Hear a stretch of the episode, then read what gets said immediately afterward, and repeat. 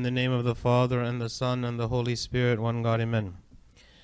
Today, one of the things that Christ's focus on in his teaching um, on Tuesday of Holy Week is he speaks about the end of times. And we read about this in uh, Matthew chapter 24, verses 7 and 8. This was read in the morning um, Pascha prayers. He says, For nation will rise against nation, and kingdom against kingdom and there will be famines, pestilences, and earthquakes in various places. All these are the beginning of sorrows. And a lot of times when we hear about Christ speaking about the end of the world, and we see the things that is happening in the world around us, and we see wars, and we see pestilences, and we see famines, and we see earthquakes and other natural disasters, then we begin to think that the time is near. And all throughout history, people have always been focusing on when is the end and many people trying to make predictions of the end, many people selling their belongings, many people, um, you know, quitting their jobs and stopping to work. Actually, even in the New Testament, this was happening. Uh, the Thessalonians did this. They stopped working um, because they thought that the end of the world was imminent, um, as Christ said that the end was near. But something that we neglect sometimes or forget is that all of these signs of the end don't just reflect um, or, or, are not just physical um, but they're also symbolic in us. And there's it's not just a physical end, but we also have an end at the end of our lives, and we also have an end in the sense that there is a spiritual or symbolic manifestation of all of these prophecies that Christ has given. So obviously the world has not ended yet, and yet we see a lot of the spirit of what Christ is speaking about already happening. So we have to ask ourselves, well, how can we prepare? How can we prepare for this end, and what is it that we must do, and what are some of the signs of the end? So we're going to look in Mark chapter 13. In Mark chapter 13, Christ speaks in detail about all of these different signs of the end, and we can try to get a better understanding of what exactly we should be expecting at the end of the world. How do we see that these signs are approaching, and how do we accept these signs in a spiritual way, not just in a physical way only? So, first we read that there's going to be deceptions deceptions at the end.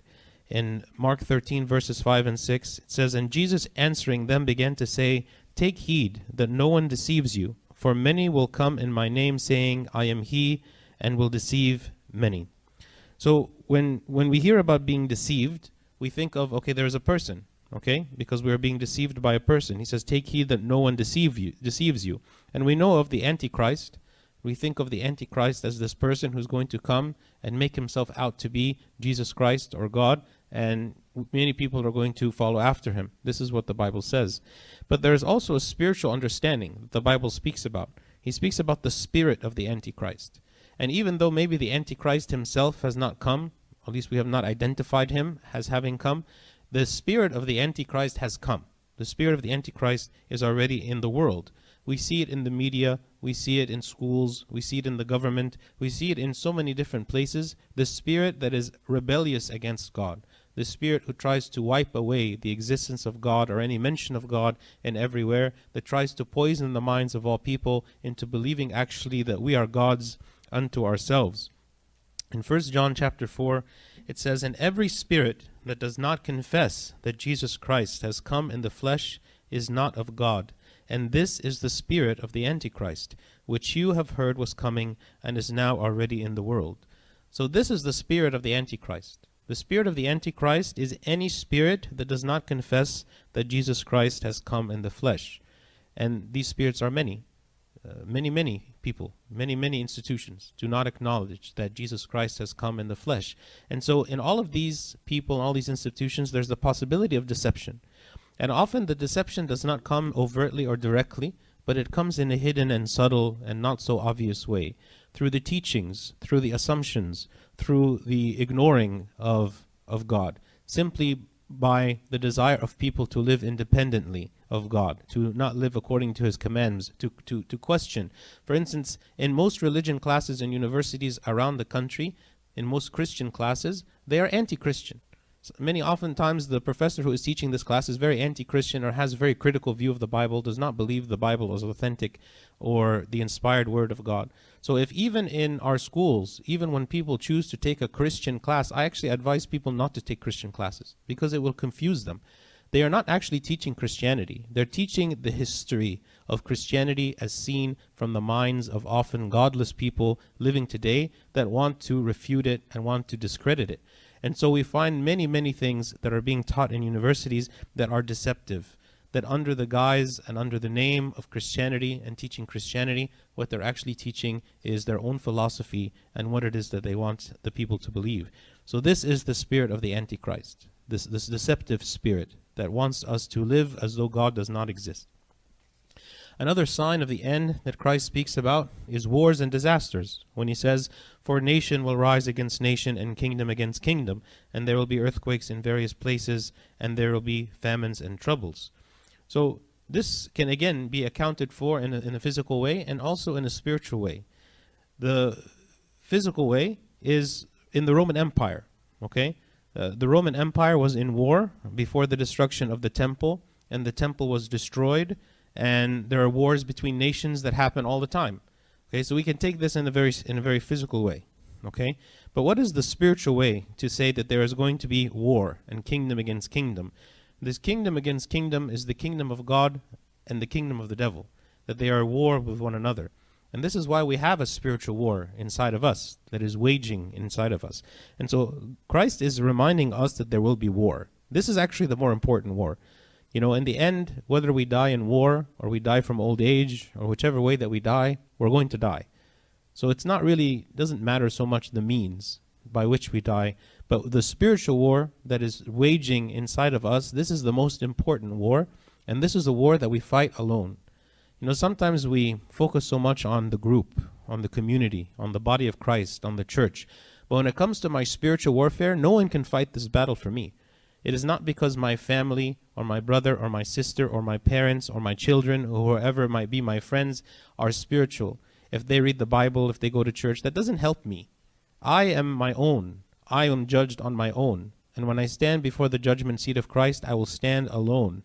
And there will be no one there to argue my case, because my case will be laid out open in front of Christ, and He will be the judge. So, this spiritual warfare that we fight now, is what he's referring to that nation will rise against nation. And we know all along that there's been wars, okay, between nations all throughout th- since the beginning of time.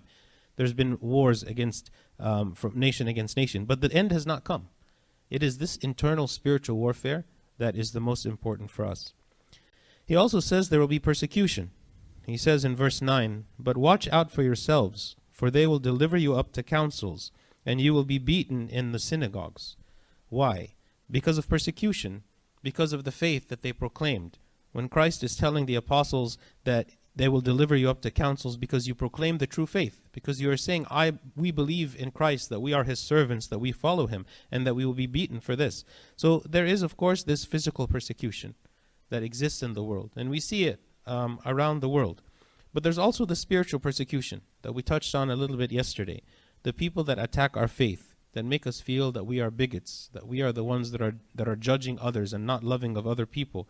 They make us to seem that we are outdated, that anyone who would believe that there is a God is like the same as a person who would believe that there is a tooth fairy. Okay, that there is there is just some mythical fictional character that people invent and just as we teach our children fairy tales, that is the same as believing in God. So this kind of um, attack on us even though it might not be physical in the sense that we are not being flogged or beaten, but it is still an attack on us that is a psychological attack that is somehow causing us and many of many Christians to abandon their faith because they are being convinced by the world that their faith is unreasonable. Christ also tells us about family divisions that will come. He says, Now brother will betray brother to death, and a father his child, and children uh, will rise up against parents and cause them to be put to death. He's saying that the faith will become so contentious that people will lose their lives if they hold fast to it. This brings us again and reminds us again of the very early Christianity, where in order for someone to believe in Christ, they had to be willing to put, you know, lay down their entire life. And this would cause divisions even between families. You know, maybe maybe the thing that we we can endure is when we're being attacked from the outside. You know, when, when, some stranger is coming to attack me, or some stranger is coming to persecute me, or some stranger is criticizing me, maybe we can handle this. But when I'm being attacked and I'm being criticized and I'm being rebuked by my own family members, by those who are closest to me, this is what causes the greatest turmoil. And maybe this is what will cause us to abandon the faith. Maybe this is what was going to cause us to not be willing to accept um, the word of God because of the pressure that I have um, from those people who are closest to me. Okay, so it's not just from external factors, and this is one of the signs that Christ said: is there will be divisions in families. Brother will betray brother, and and and, and they will do this because of the faith. They will do this because of the faith. That that maybe because I believe that the, the people who are closest to me are going to abandon me, because they're going to see that I am foolish and that there is nothing that I'm doing that makes sense to them. Christ also speaks about the abomination of desolation in verse 14. He says, So when you see the abomination of desolation spoken of by Daniel the prophet standing where it ought not, this is one of the signs, the coming of the abomination of desolation. So, what is this abomination of desolation? Again, we can consider it in two ways the physical manifestation or, and the spiritual one. The physical abomination of desolation, there's different opinions about how this actually came to be um, what was um, how, how this prophecy was fulfilled. What was the fulfillment of this abomination of desolation? The first we read about it in Daniel chapter thirteen. He, Daniel, the prophet, he says, "And they shall defile the sanctuary fortress." Then they shall take away the daily sacrifices and place there the abomination of desolation. Okay? So, um, one of the things that happened during the time of the Maccabees is the Romans, they put a statue of Zeus in the temple. And this at the time was called the abomination of desolation because they desecrated the, the temple with an idol. And so it was seen that this was the fulfillment of the prophecy about the abomination of desolation. Okay? Also, the appearance of the Antichrist is also considered the, the abomination of desolation because he sets himself up against God. Or it's the Gentiles defiling the temple when the city of Jerusalem was destroyed in the year 70 AD and the temple was destroyed. This also is considered an abomination of desolation. So, in many ways, we see what, where this abomination of desolation is standing up against God. But there is a spiritual, um, there is a spiritual fulfillment of this prophecy as well, because we are the sanctuary of God in the New Testament. We are the place where the Holy Spirit dwells. And so, if I am defiled, then I have defiled the house of God. The place where God dwells has become defiled. And so, all of the things that defile us, all the things that we fill our minds and our hearts and allow our senses to perceive that defile us as the sanctuary of God, then this becomes to us the abomination of desolation. And we see in our times now that sin is increasing. We see that the accessibility of sin is increasing, that things that used to not be accessible um, to to most people is now clearly available on TV and the internet all the time, all day, all night. So many many people falling into sin that physically could not have in the past simply because sin was not as accessible as it is today, and it's something that the church struggles with. It's something that all people struggle with is that sin has increased in the world and that we are being defiled. And when we become defiled as the sanctuary of God, the connection between us and God suffers. And we begin to feel a sense of abandonment from God, not because He actually has abandoned us, but we feel so. We feel estranged from Him because we cannot see Him as clearly. We cannot hear His voice as clearly. And so we begin to feel separated from Him, and this actually affects our faith. In turn, we begin to think, well, maybe God really isn't there. Maybe maybe God is impractical. Maybe God is not there for me and so on. And we begin to turn to those things which we can understand with our minds. And we begin to forget those things maybe that are invisible and spiritual. So this abomination of desolation is definitely something that is happening in the world today. Christ also speaks about that we will lose our possessions. He says, Then let those who are in Judea flee to the mountains. Let him who was on the housetop not go down into his house nor enter into anything out of his house, not enter to take anything out of his house, and let him who is in the field not go back to get his clothes. Okay, so so again, there's a physical fulfillment of this prophecy, and there is a spiritual one. The physical one He's saying what? That in order for us to be saved, we're going to have to escape and not give in to those who are persecuting us. Right? When this persecution comes upon them, then those people are to flee. They should not try to stay and fight even. They are to flee and not go back to get the things that belong to them. This reminds us of Lot's wife. Lot's wife, who she, they were told to flee from the city of Sodom because God was about to destroy the city, and yet she turned back because she wanted to see this place her home and she didn't want it to be destroyed. These people will lose all they have, and they have to be willing to accept this loss. This is something that we uh, must come to grips with when it comes to our faith, is that often our faith necessitates that we lose what we have in order to gain Christ. St. Paul speaks about that he counts all things as rubbish so that he might gain Christ, that he would give up all that he has in order to gain Christ. And maybe we look at him as an extreme example of someone who gave up all things in order to pursue Christ, in order to serve Christ and to preach around the world. But we ourselves are called to sacrifice many things. This is the spiritual fulfillment. What are we willing to sacrifice to be saved? For instance, someone who has an addiction to something, that they have to start cutting things out of their life in order to fight this addiction. For instance, if someone is addicted to pornography, let's say, one way to battle the addiction of pornography is to cut out media. Is to say, you know what? Because I want to avoid something that's very bad, I'm going to even avoid things that are not bad in order to completely cut out something that I really that I really I'm struggling with. Okay? This is a sacrifice that a person makes. For instance, fasting is a sacrifice that we are in the office on a Friday when all the office parties are, and we are making a sacrifice of not eating the food that is being offered because it is a sacrifice. Because we're saying, no, I'm fasting today. I can't just make, um, you know, make an exception on the days where it is the most inconvenient for me to fast. Actually, those are the days where the fasting is the most beneficial because those are truly the days that I sacrifice. Not the days where it's easy for me to fast, but the days that it is hard for me to fast. So we have to ask ourselves, what is it that we are sacrificing? This loss that Christ is speaking about. He's saying, if you want to be my disciple, if you want to persevere to the end, and you want to endure to the end, you will have to flee to the mountains. You're going to have to flee from your things, your possessions, your comforts. You will have to flee. Because those things, if you go back to them, then those persecutors of yours are going to destroy you. And maybe our persecutors are not physical people today. Our persecutors are our lusts, our persecutors are our passions, our sins, our temptations. Those persecutors of ours, if we stay and we allow them to, to continue to tempt us, then they will destroy us. But we have to flee in the sense that we have to flee our passions. We have to fight against them and not allow them to have control over us. So we have to ask ourselves what are we li- willing to leave behind for Christ? Are we willing to accept this? That we would lose the things that we have in order to gain Christ? Or are we more comfortable just sticking with what it is that we know and what it is that we have? Another sign of the end that Christ speaks about is that we will experience suffering.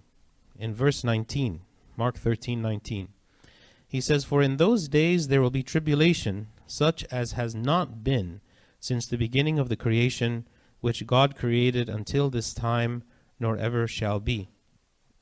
So, this tribulation, this suffering, we know that there's tribulations in the world now. There's there's there's tribulations everywhere. There's suffering everywhere. There's no good news when you turn on the news. Everything is bad news, and you hear about people who are suffering in every kind of way. Innocent children, people that do not deserve any kind of pain or suffering. And here Christ is saying that the suffering that will be experienced at the end is going to be worse than any other experience, any other suffering that has ever been experienced since the beginning, since the very beginning if we can even comprehend how bad the suffering would be. So God is saying, What? Prepare for this. Prepare. Why is He telling us this? He's not saying this to us because He wants us to be afraid. He's saying this to us so we can prepare. That that my faith would be so strong such that even if these sufferings would come upon me, that I would not lose my faith, that I would hold steadfast to God. You know, if I cannot endure the trials that God sends my way, what if the trials are increased? What if the trials are even more than what I experience today? God sends us trials to prepare us for bigger trials. He sends us something small to prepare us for something bigger. And so these trials, we should not run from them, but we should see them as necessary training for us. That it is we are, are learning how to endure so that we can escape from this suffering and, and, and tribulation that happens in the end.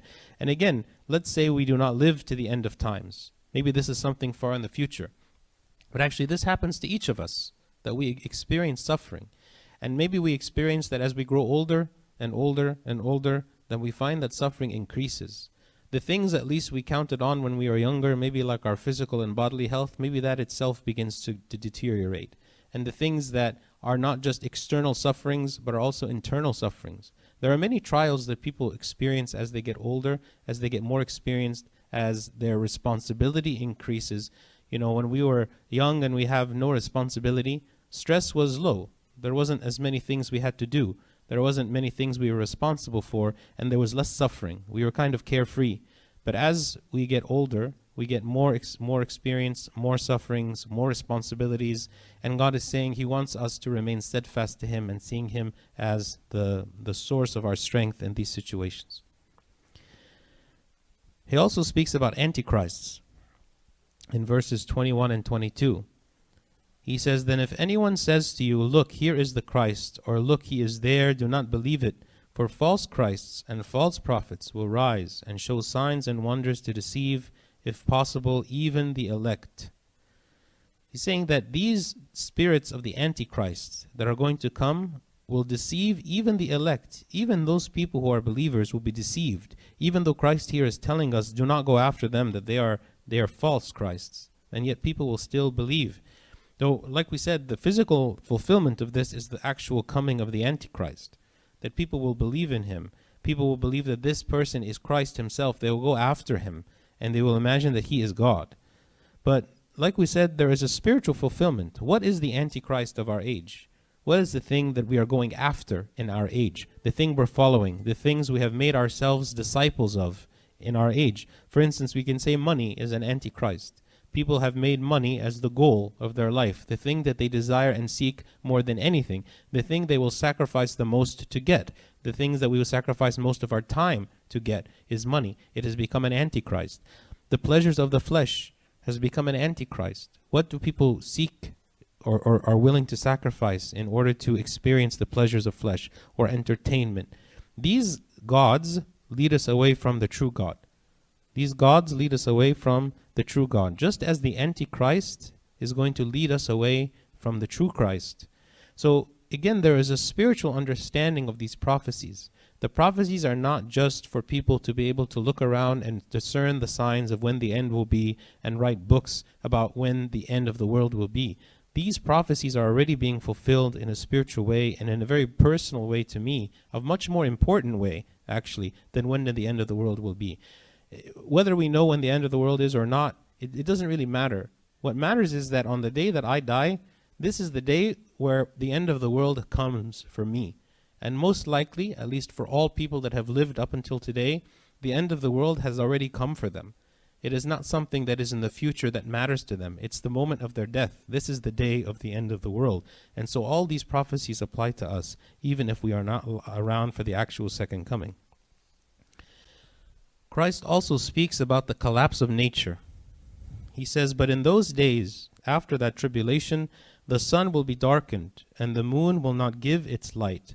The stars of heaven will fall, and the powers in the heavens will be shaken. Okay? So what how do we understand this? Well, one physical fulfillment, and many of the church fathers they believe in a literal collapse. There will be literally a collapse of all of these celestial objects demonstrating that the end of the world is coming. The sun and the moon will be darkened, the stars will fall, like everything will be destroyed in the universe. Okay, because there is nothing left of it. The the world that we are going to enter in is not a world full of corruption, but it is a world full of beauty. And it and, and the, the this existing world is no longer needed.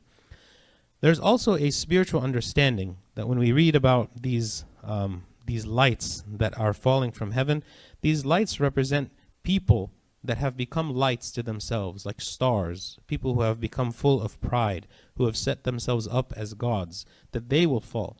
Because the wisdom of the world elevates and exalts a certain type of people the very famous people, the powerful people, the rich people, those people who are exalted like stars, that we look up to them and we idolize them, those people will fall. Because on that day, it, everything will be equalized those rich that rely on their rich for their identity and for who they are, they will no longer be rich and they will no longer be famous. They will no longer be powerful. And so, what do they have left? Whereas a very poor person who believes in God and has faith and lives a faithful life, he will be far higher in the kingdom of heaven than they. So, everything is switched. When Christ says the first will be last and the last first, this also is the collapse, the collapse of the order, the social order that we live by. And he speaks then about the second coming of Christ, that Christ is going to come again. He says, Then they will see the Son of Man coming in the clouds with great power and glory, and then he will send his angels and gather together his elect from the four winds, from the farthest part of the earth to the farthest part of heaven. So we see actually the, the, a real second coming, where Christ is going to come again and judge the world.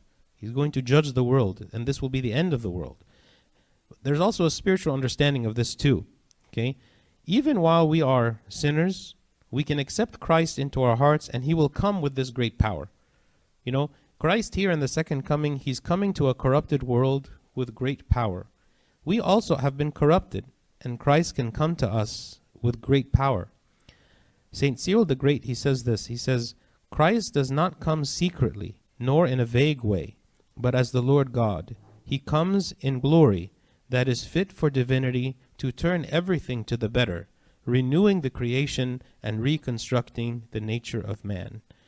So when God comes to me, he reconstructs me, he renews me, he changes me, he transforms me. And so when we ask God to come, when we ask Christ to come into our lives, he comes to transform, he comes to change. He's not coming simply because he demands to be worshipped. He is coming because he wants to do good. He wants to change something inside of me. And this also is the spiritual understanding of the second coming. Finally, he gives a commandment to watch. He says, Take heed, watch and pray, for you do not know when the time is. And this is the most important part of this whole passage, where he tells us what is it that we have to do.